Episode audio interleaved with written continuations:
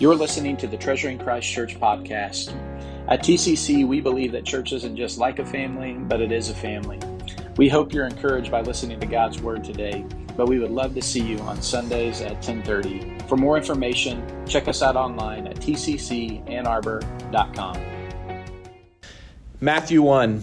As I said, um, we, we've been looking at the genealogy of Jesus and, and looking at this anticipation of awaiting a Savior. And, and the genealogy is, is this history, but it's also this reminder of how much waiting took place uh, until you get to Jesus. When you, when you read through the genealogy, after you get over the stumbling over your words of pronouncing some of the different names you know, of the people in the genealogy, you're just reminded that it was generation after generation after generation uh, of waiting and waiting for this promised Savior to come. We, we um, couldn't have planned this. Uh, sometimes uh, the Holy Spirit makes a, a, pastor look smart, and in this case, this is what happened. We were just preaching through Genesis 3.15, uh, through Genesis chapter 3 in our sermon series on Genesis 1 through 11. And we got to Genesis 3.15, in which uh, we, uh, most scholars say that it's called the gospel, the proto-gospel, the first gospel that was pronounced in Genesis 3.15 as God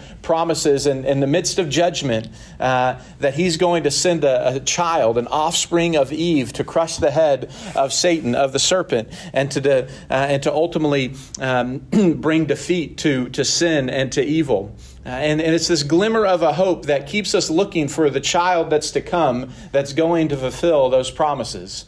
Um, and, and throughout the scriptures, we see this, uh, this thread, if you will, of the promised child that's to come. And is this promised child going to be the one that's going to bring the redemption that God has promised? And, and the genealogy of Jesus, it really, in many ways, gives us an overview of God's covenant relationship with his people. Um, We'll post our notes online afterwards, so you don't have to uh, jot all of this down, uh, you know, uh, like you won't hear it again. But uh, I wanted to, to kind of just uh, paint for you the picture of God's covenant relationship with his people. We see a number of covenants that God makes throughout the scriptures. This is kind of the background uh, that we've been looking at um, over the last two weeks in Matthew 1 1 through 17. Uh, we, we have the what's called the Noahic covenant that's in Genesis chapter 6. Uh, we'll be looking at that in a few weeks as we pick back up our origin series on Genesis 1 through 11 in the new year. Um, but that covenant is made with all of creation for all of time, speaking of God's promise not to judge the world again uh, through a flood. Uh, and we have this promise. It's a reminder that God is judge, as well as a reminder that God is the one who stays judgment, who withholds judgment of his mercy uh, towards us. And that's the rainbow that's in the sky uh, that comes out uh, over uh, after, after a rain. And, and though we probably think of the YouTube double rainbow guy now when we think of, you know, the rainbow when we see it in the sky. If you haven't seen that one, that's a good, that's a good one. We had a double rainbow recently. Uh, I, I, quoted him. It made me want to cry. It was beautiful. But in all seriousness, it's given to us as a sign. Um, and a reminder of a God who is merciful as well as a God who is just. But then we, we come into God forming a people for himself through the Abrahamic covenant in Genesis chapter 12. That's reiterated in Genesis 15 and in Genesis 17 and honestly in Genesis 22 and then again and through Jacob in Genesis 28. Um, but especially in Genesis 12, God makes this promise with Abraham that he's going to bless him, he's going to make him a great nation, and through Abraham's offspring, all the nations of the earth will be blessed. Um, and, and the deal with Abraham's God's covenant with Abraham is Abraham has no child uh, when God makes this covenant with him. He and his wife Sarah at the time are advanced in age, the scripture says, and God miraculously uh, enables them to have a child uh, with whom they can't believe themselves. All they can do is laugh, so they call him Laughter, uh, Isaac. And, uh, and, and, God, through uh, Abraham's offspring, establishes a people for himself, his people, Israel. And the, the beautiful thing about God establishing a people for himself is God chose one, per, one people in order to bless all people. Uh, he, he makes a people for himself with Abraham so that he can bring blessing to all nations. And he even tells Abraham that he's going to die and his offspring after him are going to become a great nation. But before they get to that point, they're going to be in Israel. uh, as slaves for 400 years, and then God is going to bring them out and deliver them. And when God does that, when He redeems them from bondage in, uh, in Egypt, He brings them to Mount Sinai and He establishes what's called the Mosaic covenant.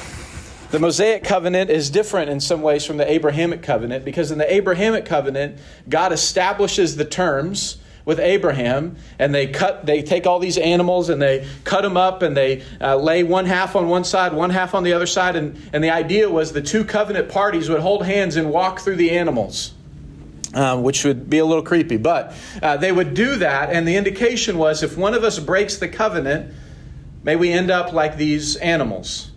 Uh, but when it came time for Abraham and, and God to go through the aisle, God put Abraham to sleep, and a firing pot goes down the, the center of the animals by himself, as if to say, I will keep this covenant, uh, God says in Genesis chapter 15. Well, in the Mosaic covenant, uh, God lays out for his people not how to, how to be redeemed, not how to be saved. He did that in delivering them from Egypt. He redeemed them by his grace, by his strong arm, he redeemed them. And then he said, Now, as my people, my redeemed people, here's how you're to live. And the Mosaic covenant is God's commands for Israel to be a showcase people, to show the world what it meant to belong to God.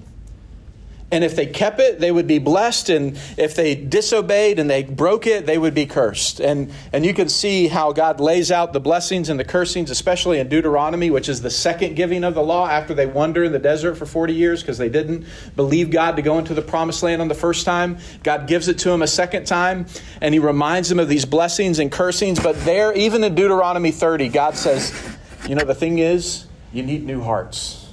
You need new hearts in order to keep the law. And that, that's going to ring in the ears of God's people for, uh, for years as, as God uh, later is going to tell them how to get a new heart. So, Mosaic covenant, Exodus 19. And then there's the Davidic covenant, which is in 2 Samuel 7. And 2 Samuel 7, uh, after uh, Israel has Saul as a king, and in some ways, God promised to be to rule over and to be king over Israel, but they wanted a king like the nations and they wanted a king that would uh, be uh, respectable like the other nations around them. So they, they picked the guy who looked the best. Uh, they, they picked the Tom Brady uh, of the day, right? Uh, they, they picked uh, the king that they thought was the man, Saul. And if you're uh, whether you're a Buccaneers fan or a Patriots fan, we're all we're all Michigan fans, all right. So we, we can we can agree uh, that, that that that was the best fit. Saul seemed to be the best fit, but the problem was they were thinking according to to man and not God. In all honesty, though, as I step back, um, this is the spirit led uh, application illustration where you get yourself in trouble. If you go look at Tom Brady's like uh, NFL Combine video he actually is more like David, to be honest. Uh, he doesn't look all that impressive, and he's in the seventh round that he gets drafted. Um, and and then you know he becomes he becomes the goat, right? Uh, so maybe maybe I got it backwards. Maybe maybe the you know they they chose uh, someone else, but the the real Tom Brady, the real David, was out in the shepherd field, uh, out in the sheep field, tending to God's flock, and, and God ultimately is going to establish David uh, as king over Israel, and He's going to say David is going to be a king but it's ultimately me who's going to build my kingdom through David and through specifically David's offspring. And in 2 Samuel 7, we have this dual promise of there's going to be a king that comes from your, uh, your family, Solomon, who's going to be raised up to be king. But then there's this kingdom that's never going to end. There's this king that's always going to reign. And that means there, there either has to be an unbroken succession of Davidic kings from here on until the end of history, or there has to be one king who comes from the offspring of David who lives forever and who establishes a kingdom that will never end.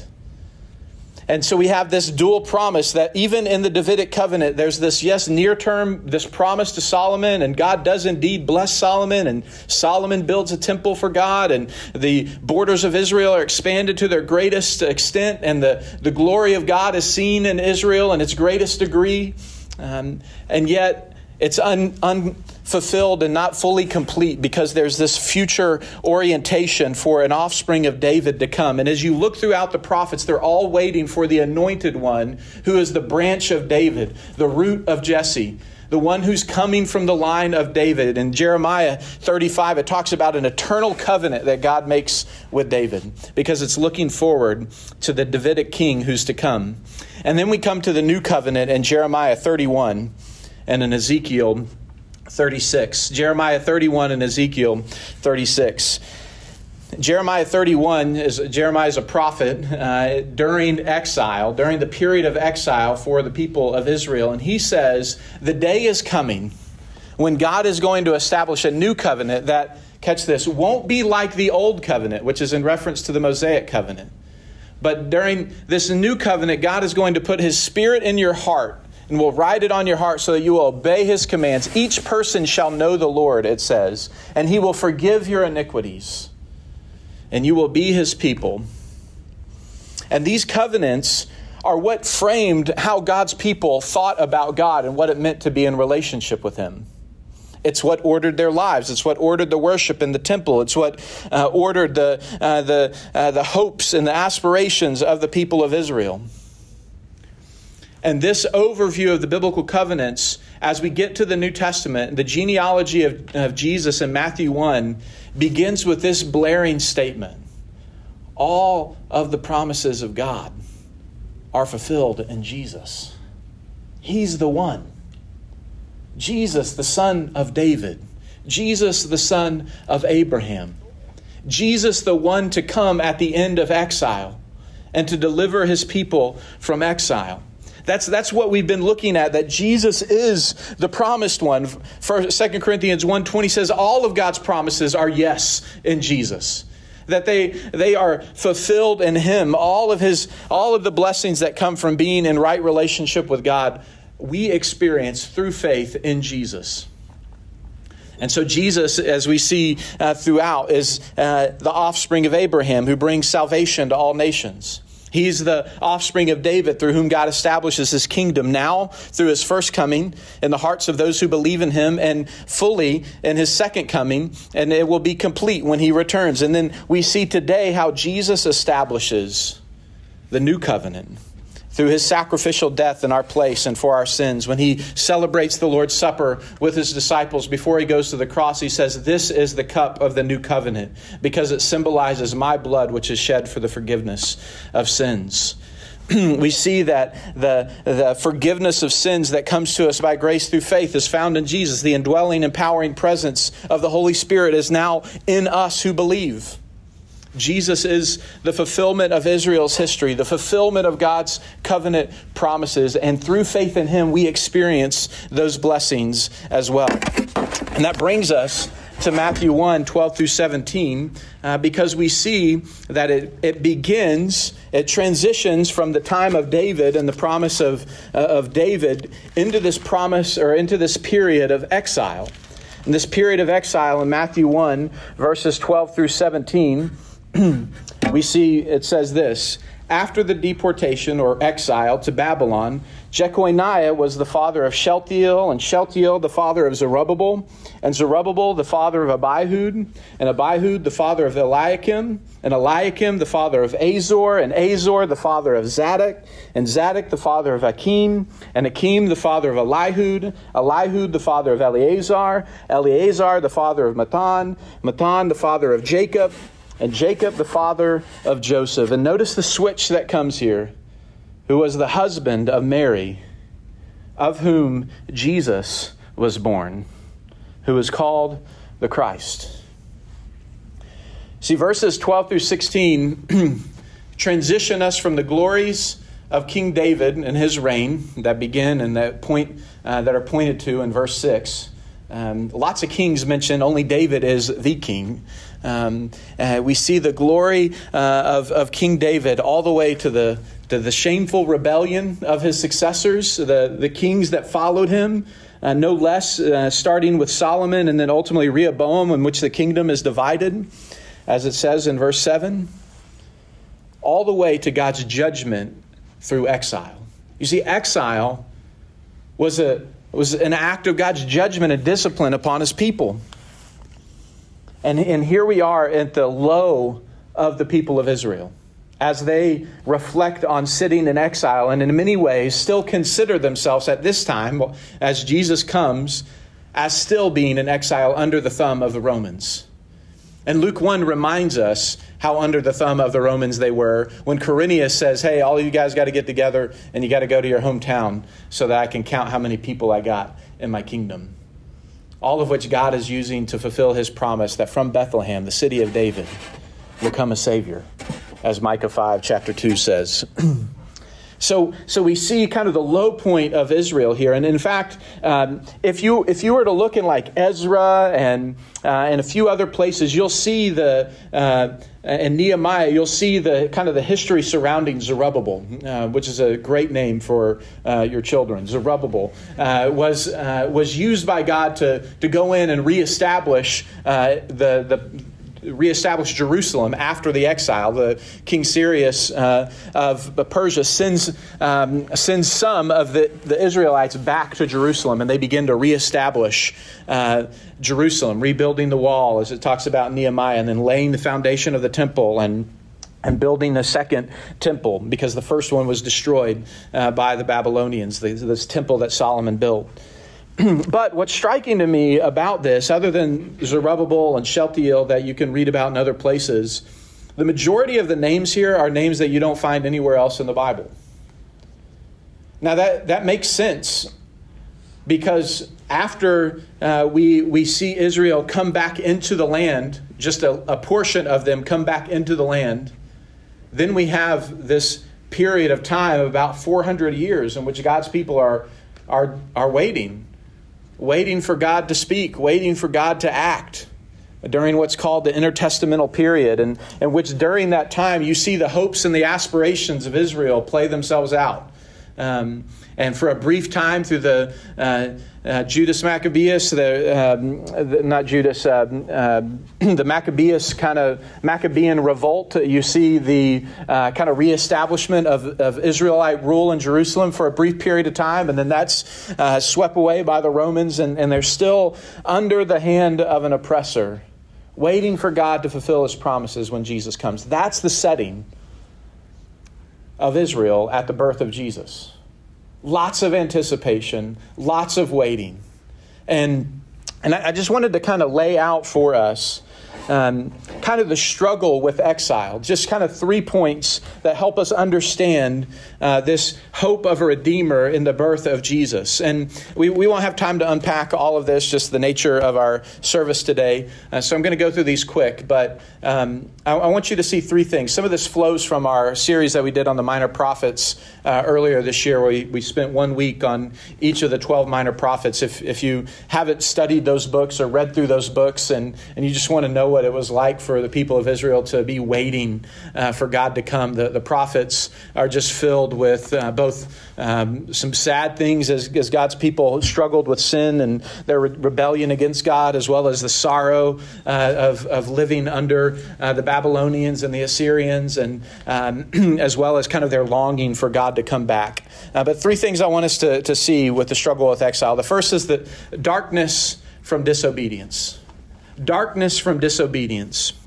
In Second Chronicles chapter 36, verses 15 through 21, we see that God explains why he's sending his people into exile. Second Chronicles 36, verses 15 through 21, says that um, the Lord, the God of your fathers, sent persistently to you by his messengers, to them by his messengers, because he had compassion on his people and on his dwelling places. Speaking of all the prophets that came warning God's people, hey, repent of your sin, turn back to God. He says, But they kept mocking the messengers of God, despising his words and scoffing at his prophets until the wrath of the Lord arose against his people until, until there was no remedy. Therefore, he brought up against them the king of the Chaldeans, the Babylonians, who killed their young men with the sword in the house of their sanctuary and had no compassion on the young man or virgin or old man or aged. He gave them all into his hand. And it says that in verse 20, they were carried away into exile in Babylon. we see that it's because of Israel's sin because of their rejection of God and His Word and, and their persistent rebellion against Him, that God brings judgment through exile upon His people.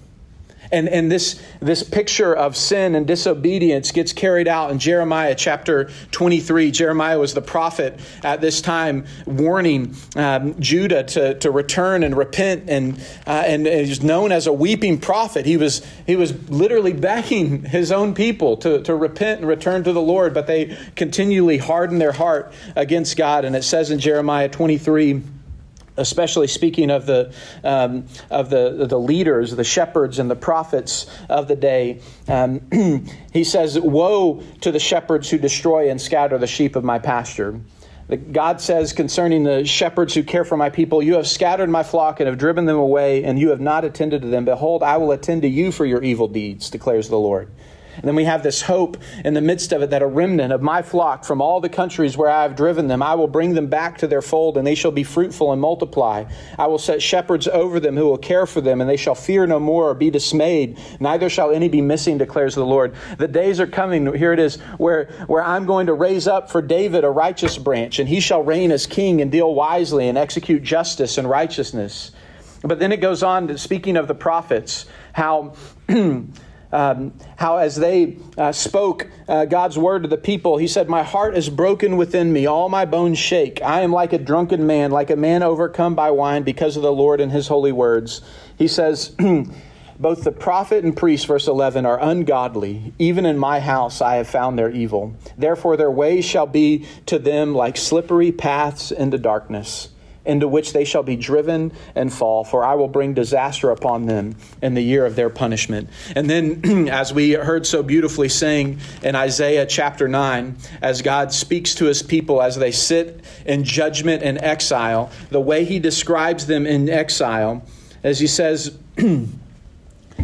Uh, he says, uh, in, in, starting in, in verse 8, uh, in verse 22, it says, And they will look to the earth, but behold distress and darkness the gloom of anguish and they will be thrust into the darkness. But then in verse 9, but there will be no gloom for her who was in anguish. In the former time, he brought into contempt the land of Zebulun and the land of Naphtali. And the latter time, he has made glorious the way of the sea, the land beyond the Jordan, Galilee of the nations. Though they, the people who walked in darkness have seen a great light, those who dwelt in a land of deep darkness, on them light has shined. And that light is a child who was born to us, a son that is given, and the government will be upon his shoulders His name shall be called Wonderful Counselor, Mighty God, Everlasting Father, Prince of Peace.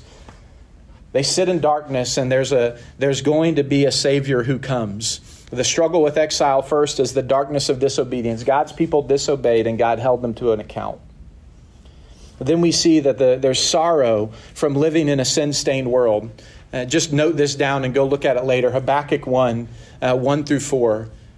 Habakkuk wrestles with God, why God would allow an evil nation like Babylon to, to be the means of judgment against his people Israel. He says, How can this be, God? And in chapter 2, verses 12 through 13, he says, God, you're too pure and holy to even look on unrighteousness, and yet you use them to judge us. There was this, there was this sorrow that came from living in a sin stained world where, where God's people cried out. They said, How long, O Lord, will you forget us? And will we be uh, a scorn uh, among the nations? Will we be mocked among the nations? Yes, they were in judgment, but they're in judgment under the hands of their oppressors. They often struggled with sorrow as the people of Israel were carried away. The book of Lamentations uh, speaks about how the people of Israel sat and couldn't even sing the songs of worship to God because of the sorrow of being carried away into Babylon. That's the nature of exile. It's marked by sorrow. It's marked by the pain and the darkness of disobedience, the sorrow of living in a sin stained world, sometimes because of our own sin and sometimes because of the sin of others. And then finally, we have the longing for home.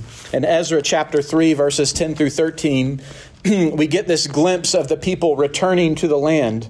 Um, they return to the land briefly uh, and begin to, to rebuild uh, the temple. Uh, and it says in, in Ezra chapter 3, uh, as the temple is being rebuilt in verse 10, that the builders laid the foundation of the temple. And the priest and their vestments came forward. There was all this pomp and circumstance, and they sang responsively, praising and giving thanks to God. For he is good, for his steadfast love endures forever towards Israel, they said. And all the people, it says, when they laid the foundation of the temple, shouted with a great shout when they praised the Lord because the foundation had been laid.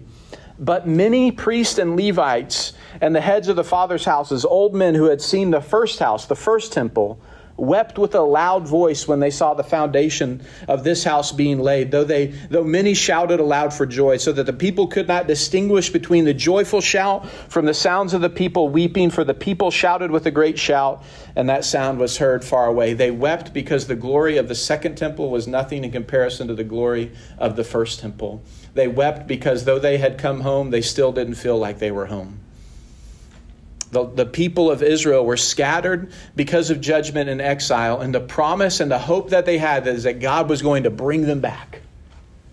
And that they were longing to be home. And even as they got home, there was this sense of, of it being incomplete and not yet fulfilled.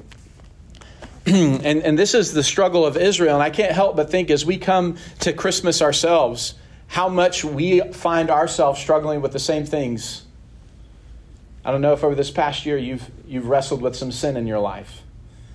Maybe some, some temptation to sin that you've perhaps in community fought and said no to and turned from, perhaps struggled with and maybe struggling with still. Maybe, maybe there's relational conflict. Maybe, maybe there's, there's some area of your life that uh, you just kind of glossed over because it's too difficult to deal with.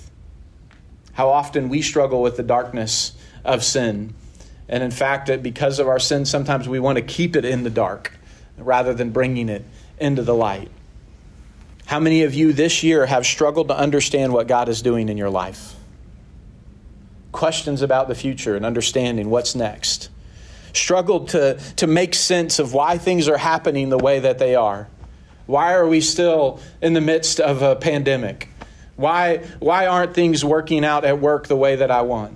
Why are my relationships still struggling? Why is this relationship that I wish was, was just easy and was made right, why is it still so broken?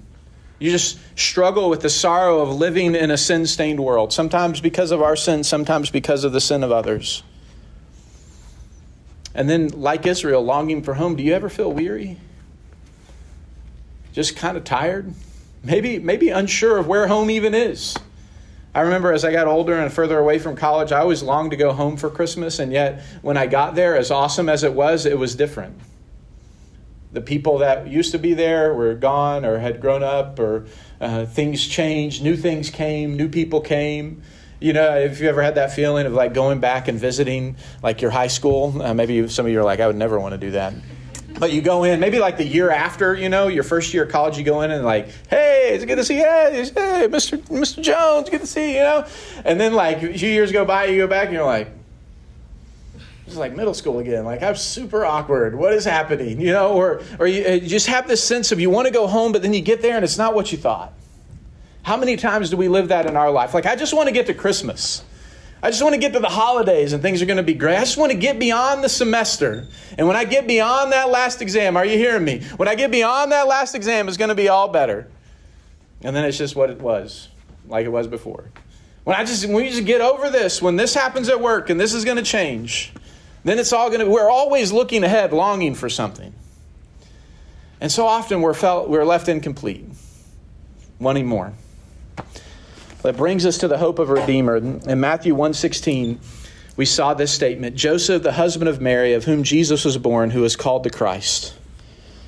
We see in this statement in verse 16 that a child has come. Jesus was born, who was the son of Abraham to bring blessing to all nations, who was the son of David to establish God's kingdom, his forever kingdom, and who came to redeem us from exile he says that he has no earthly father, though Joseph uh, is born of Jacob. Joseph isn't the father of Jesus. Joseph is the husband of Mary, of whom Jesus was born. He's not like every other child. He has no earthly father. And in fact, as the scriptures unfold it, he is fully God and he is fully man. And in the fullness of time, God came to dwell among us in Galatians chapter 4, it says and then he fulfills God's promises. Christ isn't Jesus' last name. Took me a while to figure that out, so it's okay if you haven't. Christ is his title. He's Messiah. He's the anointed one. He's the promised one.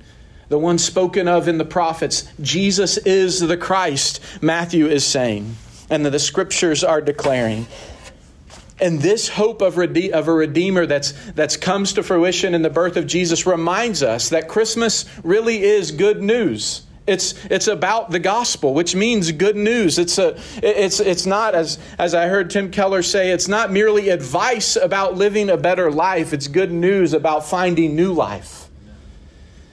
It's good news that Jesus has come. It's not good advice to fix a few broken areas of our life, to have some better relationships over here, to set more achievable goals, and then uh, you know go about pursuing those to become a better you. All of those may have good intentions and maybe even good outcomes at times, but that's not what Christmas is about. That's not what the gospel is about.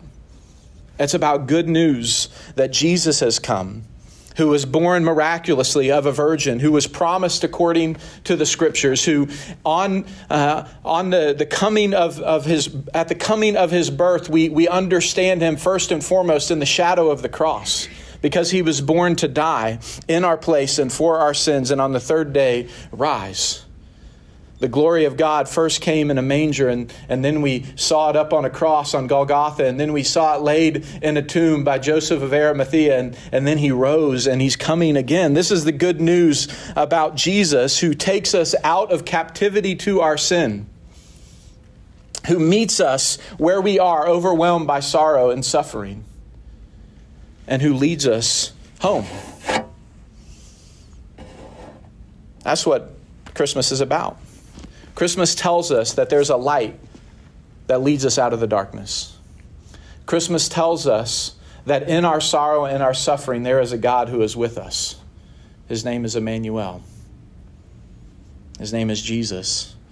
Christmas tells us that there is forgiveness of sin, that the darkness doesn't have to overwhelm us, that there is hope in our sorrow. Christmas tells us that there's a way home. And the way home isn't a lifestyle, the way home is a person, and his name is Jesus. And it's in him that the gloomy clouds of night are dispersed. It's in him that death dark shadows are put to flight. It's in him that sin and sorrow will no more grow. You following me? It's in Him that we're freed from the sins and fears that grip us. It's in Him that the oppression surrounding us shall cease, is what we sing at Christmas. It's in Him that the weary world rejoices. It's in Him that there is a thrill of hope that fills our hearts. It's in Him that we sing at Advent that there's a path to our heavenly home that's now open wide. At Advent, we, we await a Savior who came and his name is Jesus, and he's coming again. And so, here in the midst, as we anticipate celebrating Christmas in these coming weeks ahead of us, it's not, it's not just about slowing down and enjoying family or friends or some good food or uh, a good fire or getting ready to give some presents or receive some presents. It's about turning our eyes to Him, preparing room in our hearts. We sing these songs, but have they gripped your hearts? Have you bowed your knee to Him? Have you made room in your heart for Him? Have you centered your life around Him? If the God of the universe laid in a manger in order that He might come to ultimately save us and rescue us from our sin, how, how can we not in our lives center our whole world around Him and make our life about Him? And so I think the challenge for us today, the opportunity for us today is to Maybe if you're a believer, to open your heart up a little wider to Him this Christmas. Maybe, maybe there's a need to dig a little deeper and address some things that you've left unchecked. Maybe, maybe there's some need to, to just draw close to God and, and weep because you're weary and because you're, you're tired and because you've been hurt and you need to draw near to the one who is near the brokenhearted. Maybe you just need to be honest about the disappointments and the expectations that haven't been fulfilled in your life and know that we're always ultimately restless until we find our rest in Him. There's much for us to celebrate and to adore about Jesus. But it's a shame if we sing the songs and if we know the truth and yet we don't center our life around Him. That's the invitation this Christmas. The genealogy of Jesus gives us the history of Israel. It gives us a summary of the Bible, of the, uh, the, the history of God's covenant with His people. But it's ultimately about the person that comes at the end Jesus. Is our life about Him? And perhaps you're even thinking to yourself, what would it mean for my life to be about Him? I don't even know. His invitation to you today is to come to me, and I'll forgive you of your sins, and I'll make you new. Will you come? Will you believe? Let's pray.